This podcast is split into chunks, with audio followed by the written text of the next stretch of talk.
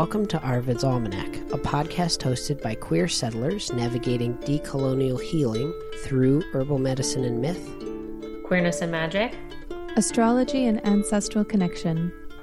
My name is Rue McDonald. I'm a non binary witch, place and story based learning facilitator uh, through the Queer Directions Learning Center here on the Lekwungen territories, so called Victoria, BC. I'm Micah McDonald, they, he, a clinical herbalist, ecologist, and writer living in Abenaki territory in Vermont. I'm Kenzie. I use pronouns ZK, they, she. An intuitive herbalist, sex posse pleasure activist, gender fluid mermaid, mother of a Scorpio siren, and steward of Wild Faith Wellness and the Sex Herbalist.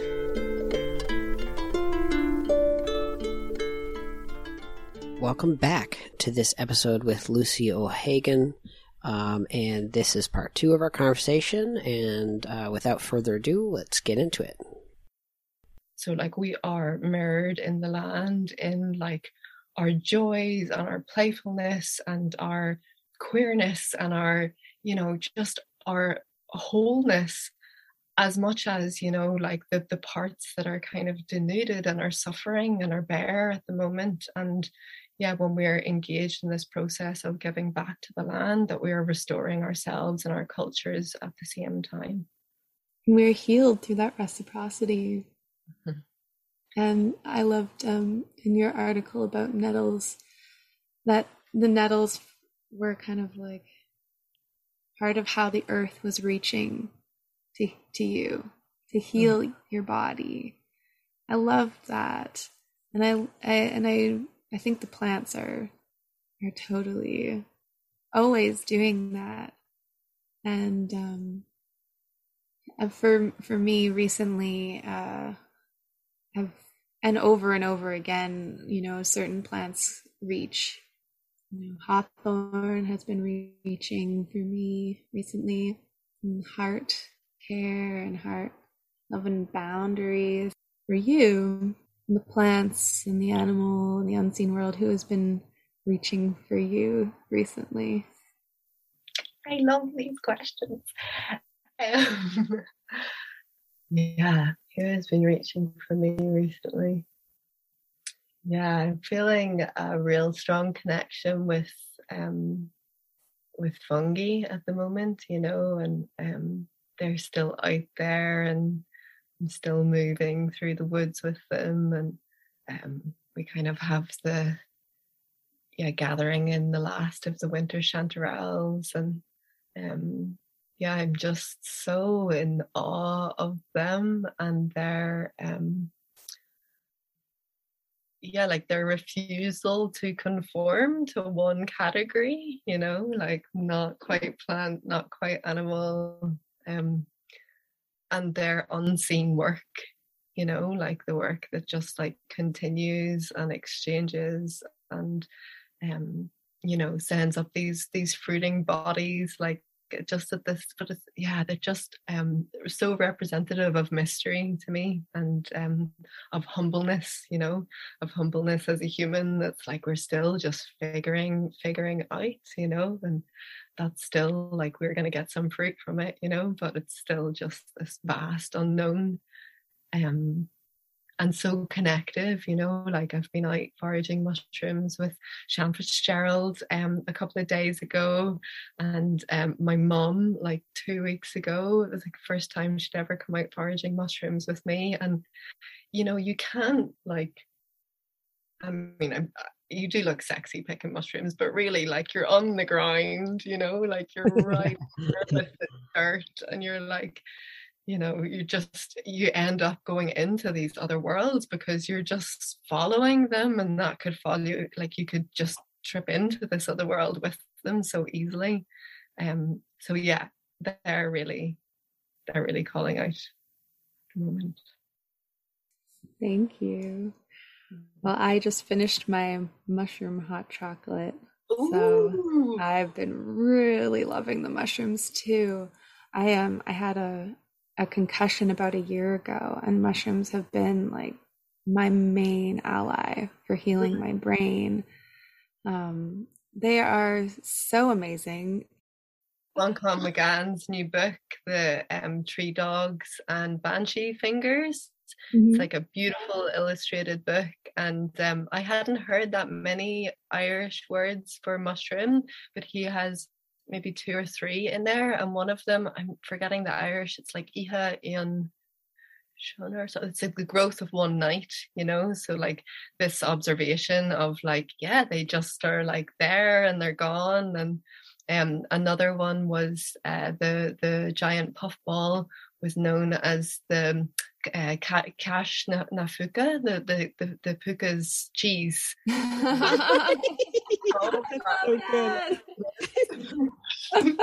oh, that's fantastic. Um, yeah. My cousin, um, another McDonald, he spends a good time in um, good amount of time in uh, Iceland, and mm-hmm. he was saying that the Icelandic people often call it a shadow food, mm. um, and that yeah, obviously it has certain like spiritual connotations, I would assume. Um, but this summer, I had I the last two summers I've really put out an effort to learn mushrooms. And this year, the conditions were just amazingly perfect for mushrooms. And I learned so many new species and ate so many new things, and including a lot of lion's mane, um, it, which grows up the, up the hill here. So I just felt really privileged to know those mushroom people a little bit better and um, also be a little scared of them because sometimes you never know. Like they're not always warm and fuzzy. Like they can they can be dangerous and uh, yeah so learning respect basically that's one of the things as well at the moment there's a huge resurgence in mushroom foraging in ireland and um, I have a, my good friend Courtney Tyler um, Hips and Haws Wildcraft, and she's teaching about mushroom foraging in a way that's like very accessible and fun and sexy. And she does a lot of like work with um, you know amanita muscaria of like um, processing it for people to eat it but just really like i mean it's such a I don't know. It's well, it's a very sexy mushroom. Like it's not Amanita muscaria. People kind of get like ooh when they when they hear about it.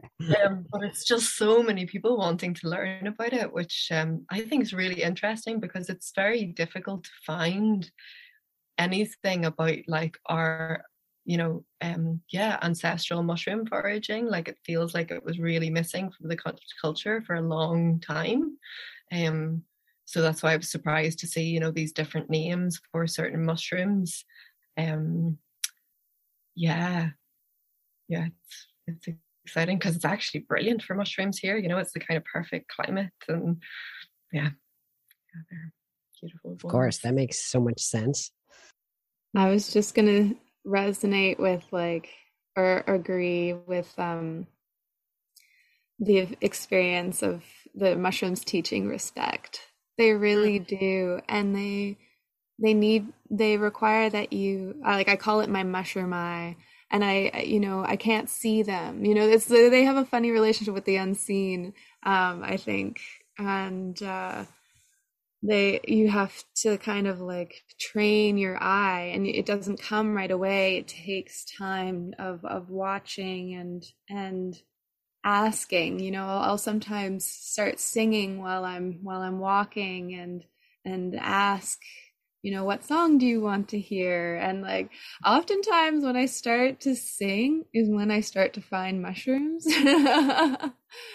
And um always you know being really curious about how much is there is it okay that i take? And you know looking at if is there a lot here is this like an over harvested area mm. um, so mushrooms i think also um, have taught me a lot about respect or around harvesting respect around relationship i i sometimes feel like mushrooms won't show themselves unless they want to in some situations.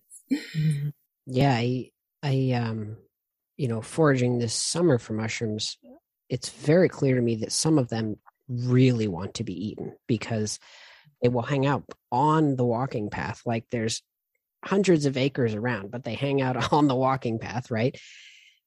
Um, but then I I have kind of taken inspiration from the kind of um, guidelines of honorable harvest from Robin Wall Kimmerer, you know, like taking only half, leaving an offering. Um, so I've been doing that, and and one time I did not leave an offering for some um, elm that I took, which is uh, they were on the side of the road, and I I had my kind of first like reaction to those, like very mild, but I had like a gut reaction and I was really it made me really scared because I was like I I positive ID'd these but I'm not sure if I did and then you know it kind of led to this anxiety thing but later on I I I went back and I was like yo I'm sorry. Here's here's an offering. Like I apologize. I'm going to ask I'm going to give you something next time and ask permission. And anyway that that taught me yeah that the process of relationship is really important if if you want to stay safe actually Um, but I, I wanted to kind of ask a kind of different question, if that works. Um, mm-hmm. So we talked a bit about you know reconnecting with the land and and or ancestral traditions, but what are some like things to watch out for that that might be harmful in that process, especially if we're new to it or you know um, just beginning to rekindle relationships or as diaspora, um, coming back into relationship either with the land or with ancestral traditions, there are a lot of pitfalls, or there are some pitfalls, and especially when it comes to the politics of all that. So I wanted to maybe ask your ask your opinion about what some of those are. Mm yeah, I'm really thinking a lot about the work of um, Laura O'Brien, you know, from the um, Irish Pagan School, and she, um, I mean, speaks so well and so um, directly in a really refreshing way to like and she speaks about this in in Airmid's journal of you know really um, if we are believing you know if we're believing that we're invoking our ancestors or you know invoking the she or certain um, deities that how we're doing that is really important you know because that can be very spiritually harmful and uh, dangerous for people. And that is not like my um like yeah, I, I wouldn't speak much more to that, only that, um, yeah, I think that's really important to be mindful of that um, we're, you know, welcoming in our good and well ancestors and that we're, you know, closing those spaces well too and just being very, um, I suppose the word would be like spiritually responsible um, in, in how we're engaging with, um, with magic or um, with gods um, and yeah, I suppose I would just direct people towards uh, Laura's work to to know more about that.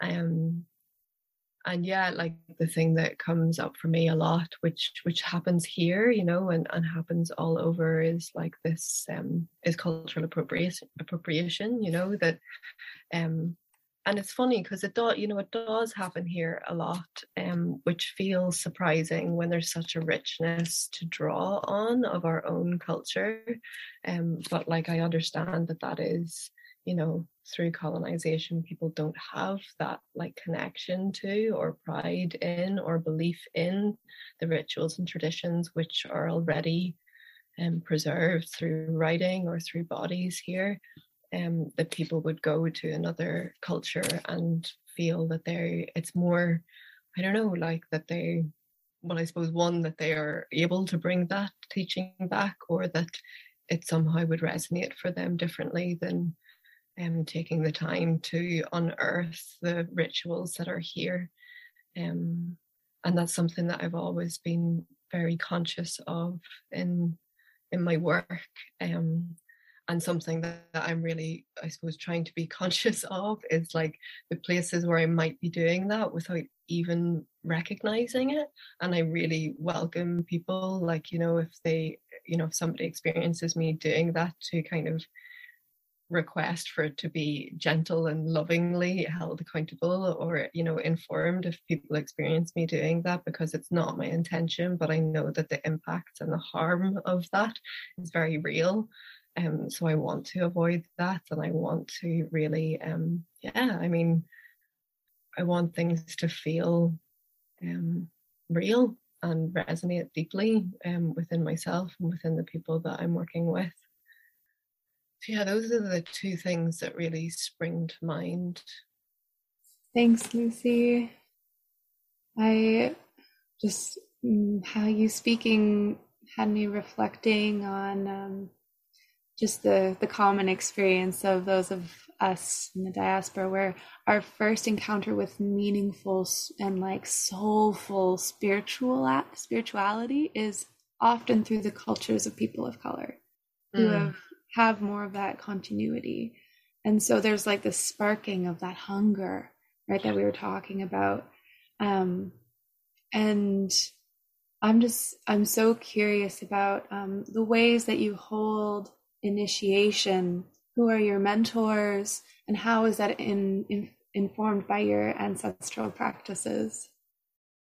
Yeah so specifically with the rites of passage work um, a lot of my teaching and and what I've learned has come from North America, so specifically the School of Lost Borders, um, Youth Passageways, uh, Darcy Ottey, and Rites of Passage Journeys.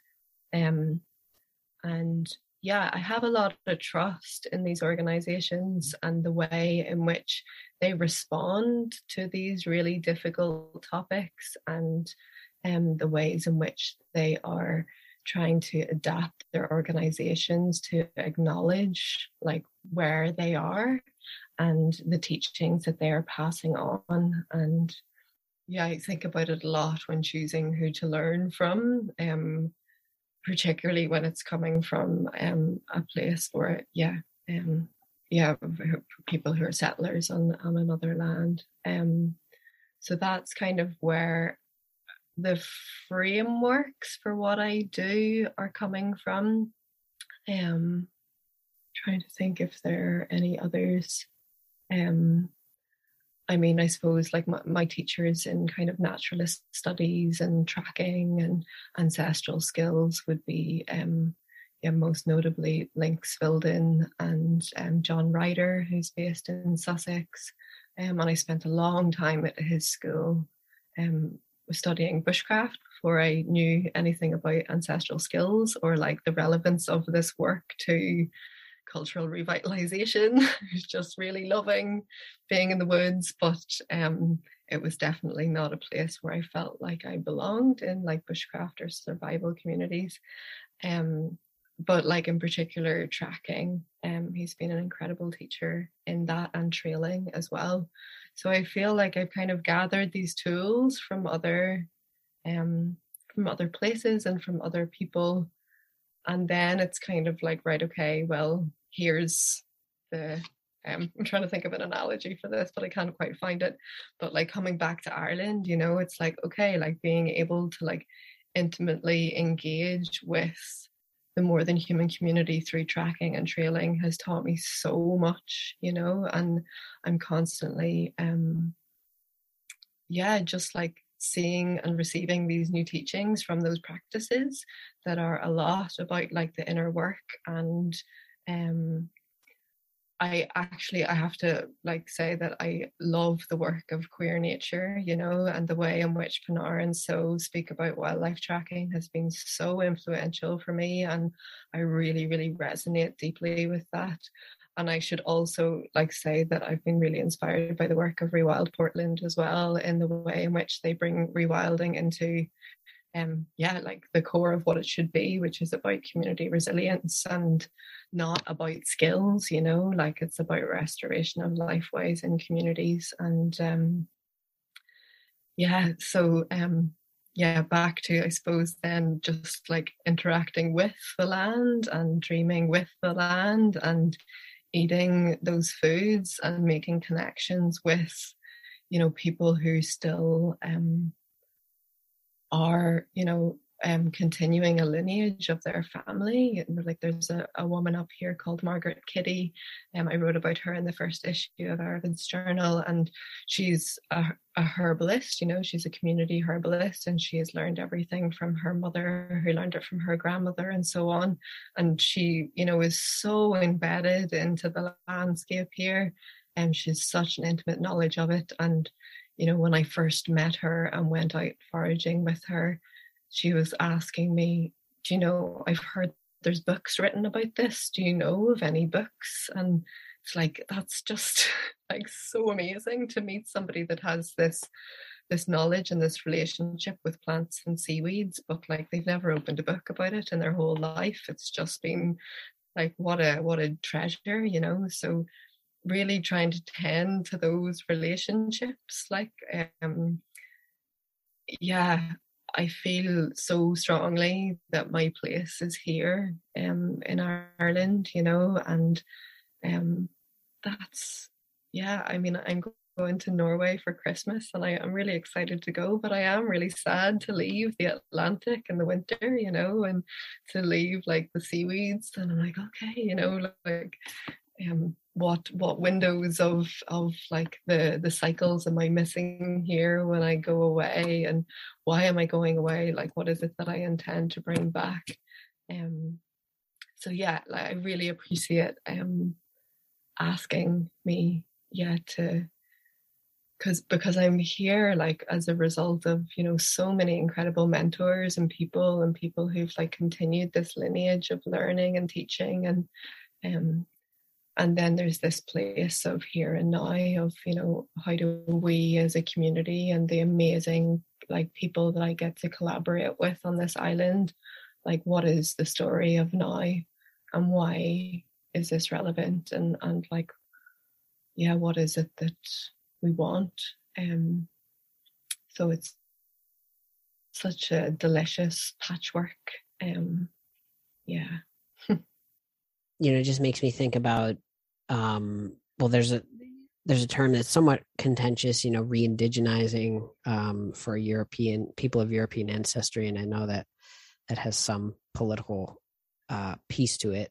Um, but that if our goal is to like, if my goal is to unfuck the West, you know, the West has gotten so um, pathological um, and harmful in all sorts of ways. Like for me, part of the solution is to reground our spirituality in like deep nature connection um, and respect for the land. And that requires personal relationships with non human beings. And that all indigenous peoples and spiritualities have that as like a core foundation. Um and i just think that's totally critical. And it also speaks to like for me it speaks to why um developing relationships in the place we're at is important and building our spirituality from the ground up that way is is i think so important. And i was just having a conversation in one of my classes with a, a fellow classmate who had been doing like trainings and shamanism and stuff taught by indigenous people but from some from somewhere totally not where she lives. And um like she didn't really she didn't have a lot of knowledge of the political implications of that and and like the cultural appropriation involved and learning these skills that are not of her lineage, even though these people were offering those, you know, um, programs of training and and you know, one layer that I didn't um, I didn't talk about was that how deep can our spiritual discipline really be if we're not in direct relationship with the environment around us and and how yeah, we can be inspired by indigenous spiritualities from elsewhere, but they have their particular relationships with particular facets of the land, particular plants that I don't have access to here. Mm-hmm. Um, and so, how much depth can I really have if I am engaging with a spirituality from like a different continent? Um, let alone the cultural appropriation involved in that yeah, I think it's just so important that we feel it deep in our bones if we're connecting in that way that it's um it feels authentic, you know, that we're not fooling ourselves because we really deserve a lot better, you know. We really deserve to have deep meaningful connections with you know with the land and with the people and with ourselves and um I think that that's so massively supported. It is so massively supported by the land, you know, like we're, you know, really believing that the land is sentient and, you know, everything has spirit, then, you know, I really truly believe that like they are all wishing us and my good well ancestors wished us into this being here and now. And yeah, like we're going to feel the support of that if we if we reach out for it. It brings me back to what you said lucy about how the land is calling. Mm. and it's calling through the language too because the language has emerged from the land. And so yeah how are we living where we are and engaging in the solidarities in the community weaving where we are is is so key. Mm. And you know, it brings up the the question of you know settlers um, of of the diaspora connecting with with Gaelic language um, that has emerged from a different land. What does it teach us? I think it's still useful. I think it's still really, really uh, a key part of belonging to learn the words and to feel the resonance in our bodies and in our in our um, way that our tongues and our our mouth move mm. with the language of our ancestors and they do teach about a more animist way of seeing the world mm. and where you know it um, a tree isn't just a tree it's it has a name that's connected to a lineage of of woven meaning. And to understand that i think is still really valuable. I, I remember talking about this with a mentor of mine who's uh, robert lovelace who's an algonquin uh, a land defender and and teacher and um, past chief. And he talks a lot about how indigenous languages um, here on Turtle Island uh, mirror the water systems in some cases or ecological zones hmm. uh, just by way of how we could travel. Uh, or how or how they could travel i mean sorry. And how the water systems um, connected people to create language groups. And and so that really inspired me to want to learn my ancestral languages and start to sing in my ancestral languages. And but yeah bob really questioned me. He's like how useful is it for you to put all this energy into learning gaelic when uh, or or gaelic you know from mm-hmm. and either of my lineages? Like what what is the, the why are you putting so much energy into this basically when when you're not living there? Um and I'm still sitting with that question. Mm. And I think it's, I'm a both person, you know, I'm queer. I'm like, I don't want one or the other. I want both. I'm going to hold both those things. It's like, yeah, it might not be super useful in like connecting and with this land that I'm on, but it surely is a window into another way to be in a body and another way to be in relationship. And so for that, I think it's really useful. What do you think? mm, I just love what you're saying, and I love this mentor for that questioning as well. You know, it's like such a such a good mentor when they bring that uncomfortableness to the surface. Um, and I mean, I just like I, I'm feeling this, um, you know, this sadness of so many Indigenous languages which ha- have been forgotten, you know, like and continue to be forgotten. And um, do you know, it's funny in Ireland because, like, you know, I'm in the province of Ulster, and like the irish spoken here is all it's really different from down the country you know so like somebody coming up from from um munster like might not understand somebody from ulster you know? So it's like well you know we still yeah it still feels so vitally important to like keep this other way of relating to the world that is not through the gaze of the colonizer, right? You know, that it's like I am understanding my world through the eyes of the colonizer because that is the language that's in my mind. That automatically means that I'm, well, doesn't automatically mean, but like to a large degree, I'm relating to the world with that language as well. Um, yeah, so I I really pray that you do continue it and that many people do choose to learn these languages and to really bring them back from the brink of extinction you know like there are far too many things going extinct at the moment which are beautiful and vibrant and contribute to health and healing.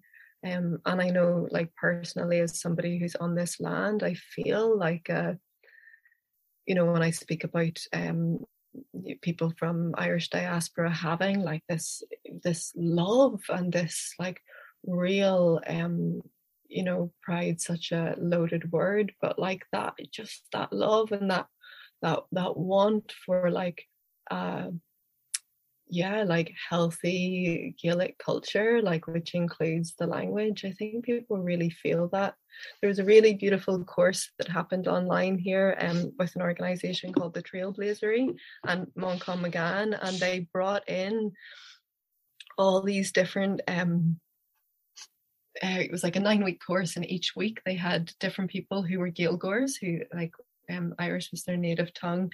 And it was such a bringing to life of the Irish language as something which is so diverse, you know, and there are people from, um, you know, who are from Ireland, like of different, um, like ethnic backgrounds and you know like young people in the north who are like rapping in irish and um like a gorgeous poet Amrene Curran, who's from this part of Donegal, talking about like the trauma of her family being healed through Irish and how Irish was the place for that trauma of specifically the mother and baby homes where that trauma could be healed in her family.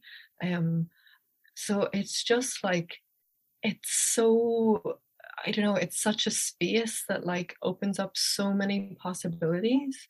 Um, and you know as somebody who was raised in belfast and was raised in like very um you know we are a, a, catholic family and it was really important that i was able to like adapt and blend into situations where it wouldn't have been safe to have my surname or speak irish or be connected in any way to irish culture.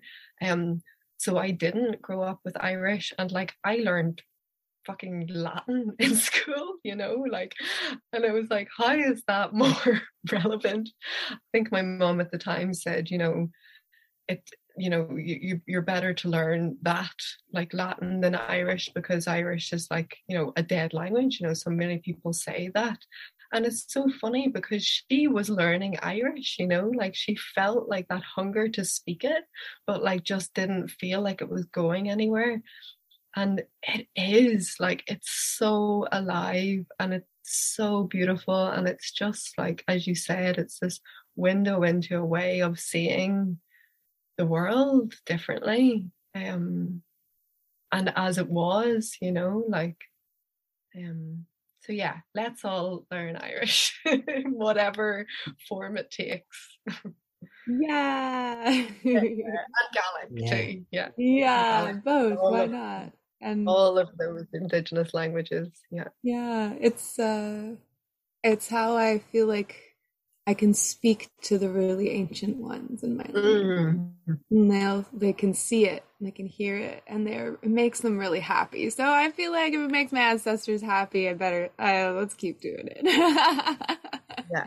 I have a friend here um who's a really incredible poet, and he has this poem about Magheraroarty, which is this beach here, like a really long, like these are like the most beautiful beaches in the world, in my opinion, like these long, long beaches that are so wild. And when he says the poem as Gaeilge, it's like it is the movement of that beach, you know, and it's like it's so evocative of you know if you're talking about like the the the patterns of the waters and the rivers it's like it just it it is that beach you know? Like it feels exactly the quality of the wind and of the waves and of the curve of the sand. It's like yeah, yeah it's just such a gorgeous language. I want to hear it. Yeah. That sounds lovely. But i feel the same rule like there is something um, really deeply satisfying about speaking the language, even though I, I'm still a beginner at the learning. But um, yeah, it feels right, I think. And I actually do, you know, give thanks and blessings in Irish when I'm in the woods, like every day, actually. So even though I only have a few words, like I still use them pretty regularly, and it feels it feels good to me.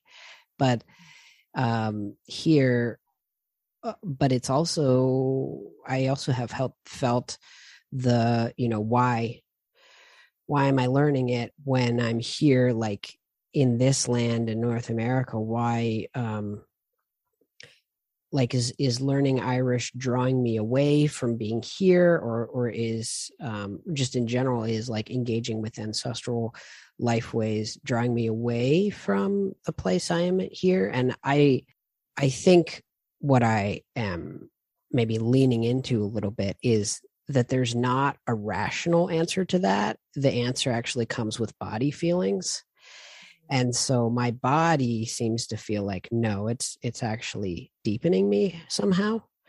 Um and yet that can't be the end because I think as I'm moving through school and learning about kind of post-colonial theory and such um, I've been also learning about kind of this concept of hybridity and how we we really need to recognize in order to avoid becoming fascist and purist in anything we do like recognize that we're all hybrids of especially people who come from colonization and people who are colonizers like both sides are hybrids of multiple cultures.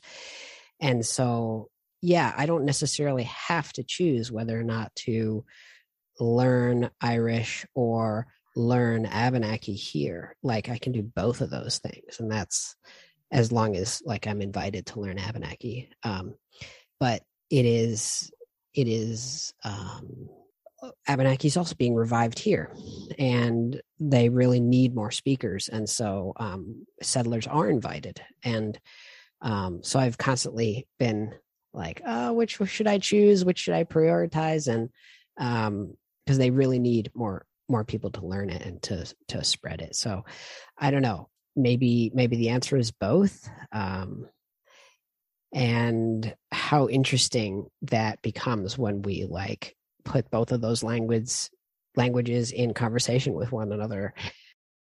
But we do mm-hmm. seem what I think is we do seem to learn a lot about animist lifeways by um, engaging with both of these kind of indigenous languages. Is it's it's very both are very different from English.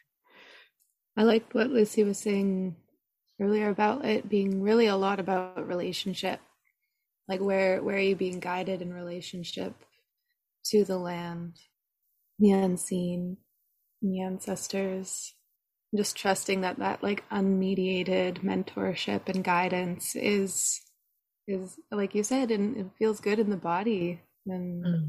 that's a, really good hint well my last question is um, something i've talked with uh, brianna hart and uh, jeanette sheehy from grounded connections um, talk with them a little bit about this issue of what does the diaspora have to offer when it comes to um, like engaging with the politics of both ancestral connection but also just like decolonization in general that there is some role that the diaspora can play and sometimes it's problematic like i think a lot of diaspora um, have a very superficial understanding of irish politics and maybe engage in um, Irish American or Irish Canadian colonial politics in a really problematic way um, that's super conservative and even fascist. But for those of us who are aware of the politics, or at least aware of like Irish American um, and Irish Canadian involvement in colonial processes here in North America, and um, like really trying to grapple with that seriously and also that consciousness that we um that we develop then it might lend itself towards something else in an irish context that maybe that criticalness like of the experience of being a colonizer here and all of the messy messy stuff that that involves like might bring something to the conversation in Ireland um, or something totally different. But I um, was wondering if there's like a positive way that Irish diaspora can assist in like the Irish decolonial process. Hmm. Yeah, thank you for that question. And um, I've been asked that three times this week, and um, I I don't know. Do You know, I really don't know. And um, all that it feels at the moment is like, like I suppose speaking for myself, um, you know that this is helping. That like these conversations are happening. That um, you know, there's a kind of honest discussion and an ongoing, um, yeah, like willingness to learn. Um, the history of these lands and you know um, I suppose I, I, think it's really interesting because um, the way in which decolonization has been spoken about in those lands for the past however many years, I didn't understand that in an Irish context, specifically related to land relations, until I began to um, like yeah, basically until my friend Jimmy that I spoke about before started to do this work here, and that's kind of ignited these conversations here. And there are people of diaspora who are involved in those conversations as well. Um, and it seems that that is really, um, yeah, it's um, it's really important. Um, and it's really regenerative of like these relationships um, like something that I've spoken about this week. And, you know, like I'm a really a very sensitive person. So like this can is also just like me speaking. I don't know like what the general feeling is here of what people think diaspora should do or how they should be or but it's like a real need for like gentleness and a real need for kind of patience because um yeah I think it's really exciting in Ireland at the moment what's happening, and that's taken a really long time to get to here and now. Where, um, you know, like particularly in the north, like I'm a kind of ceasefire baby. You know, like we were kind of these children who grew up and were, um, you know, I was eight when the ceasefire was declared, and it's like we've grown up with the trauma of our parents, and um, yeah, it's just kind of um it's really inspiring to hear the voices and the passion coming from young people in the north at the moment who are speaking about you know wanting to connect with the this island as a whole who are kind of re um yeah like healing that relationship with the land of ireland and with like engaging with the land and the mythology regardless of their religion or like what community they were brought up in. So there's definitely like um yeah it feels like there's a fire here at the moment. Um and i don't know how that's going to pan out and um it just feels so supportive to have support from across the water and like particularly when you are already engaging with like these really difficult conversations of what it means to be a settler and what it means for like you know reparations to happen. And um yeah i just think there's there's so much in the story that you're all living there that will like weave together with the story of what is happening here. And i feel like that i mean it, it remains to be seen um, and i certainly don't know what it will look like but um yeah i'm really curious about what your thoughts are because I, I guess I, as I said I've been asked this question three times this week of like what can diaspora do and I'm wondering like what do you think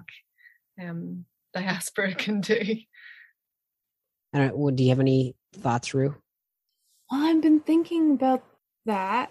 Maybe more focused toward like how can I resource myself and my community through connecting with ancestral skills and stories and but resourcing with the framework of like how how are we able to show up for indigenous sovereignty and solidarity?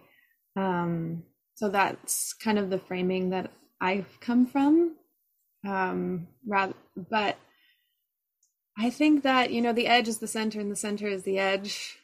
When we have like the diaspora from the outskirts you know, coming back and offering what we've learned on this huge hundreds of years of and generations of journeying and weaving synastry with a di- huge diversity of lands and peoples it's inevitable that we are bringing things that we don't even know what that we're bringing and um i guess specifically um, with a focus on living into revolutionary ways of being hmm. um, mm. that are creating the worlds that we want to see. How is how are we gathering in ways that are building true power and organizational capacity to show up for justice? I think that's a big piece of um, what I'm really inspired about. Um, and I one I wonder like uh, as well about you know the the diversity of of queerness and queer experience and how that's been able to flourish and find subterfuge on indigenous lands um, over here and how those um, burgeoning and thriving of, of queer culture because you know the queers we're just showing up for everything. We're like we're not well but we're here. Um you know? Um we really do see our liberation tied with everyone's liberation and i think that's a beautiful part of the queer culture that um when when grounded and ancestral resourcing and community building and and starting to to embody culture and bring it alive in unique ways, I think we're going to have some really really interesting conversations, you know, mm-hmm. with with with like this conversation between us is really cool. And then, you know, when we come and visit you, the conversations that we will have and, and the weavings, I think will be profound um, because we're all experimenting where we are and being nourished by the lands and inspired by the lands and called to action by you know the old growth trees who gathered like all these grandfathers and grandmothers and grand and like ancient ones who gathered the young people to them to start a movement you know and to have a wake for them. There are some of our last old growth trees here on so-called vancouver island that are now taken down or taken down by by industry and you know in brought right in there and protected by the state there's that and then there's also the movement that was gathered by the trees. Um, there's incredible uh, frontline resistance tactics and capacities and grounded relationships that are emerging here on indigenous lands and um, and new ways to be communities that are able to resist perhaps able to really create change um, because we're grounded in, in this common affinity. And so I'm, I'm curious about how like the cultures or the cultural production and um, capacities that are cultivating here in solidarity with indigenous people and following indigenous leadership and being you know cared for and inspired by ind- indigenous land and, and ancient ones like how that mm. can inspire similar like passion or capacity or like how that's going to weave back with with the lands that are that we came from. I guess i'm just really curious about it all and really excited about the possibilities. Me too yeah no i really like what you all that you said there um especially the kind of solidarity piece. Um something i've taught talked with brian and jeanette about is two things. One actually queerness that you mentioned rue like i think that um, north american queer culture is pretty robust and and pretty has been you know out and alive for a long time and that queerness itself is such a hybrid identity that really resists purity politics um, and that that can get attached to like you know this idea of identity authenticness or things that lead into fascism. Um and that like queerness you know is usually very resistant to fascism and so that being a piece of it because i know like when we're reclaiming identities especially you know um, against some kind of colonial authority it is somewhat easy to fall into this kind of like claim to purity of a of a past way um, and that can be like really politically harmful um, and also that some of that is influenced negatively by the diaspora. I think i've um, i've just been learning that um, some kind of right wing irish american diaspora has actually been bringing fascist ideology to ireland. And th- so there is like a negative influence too. So like we also need to counteract that so yeah it's like both i guess. Yeah. Yeah thank you for answering your question with such um yeah i mean vibrancy and, and imagination and integrity.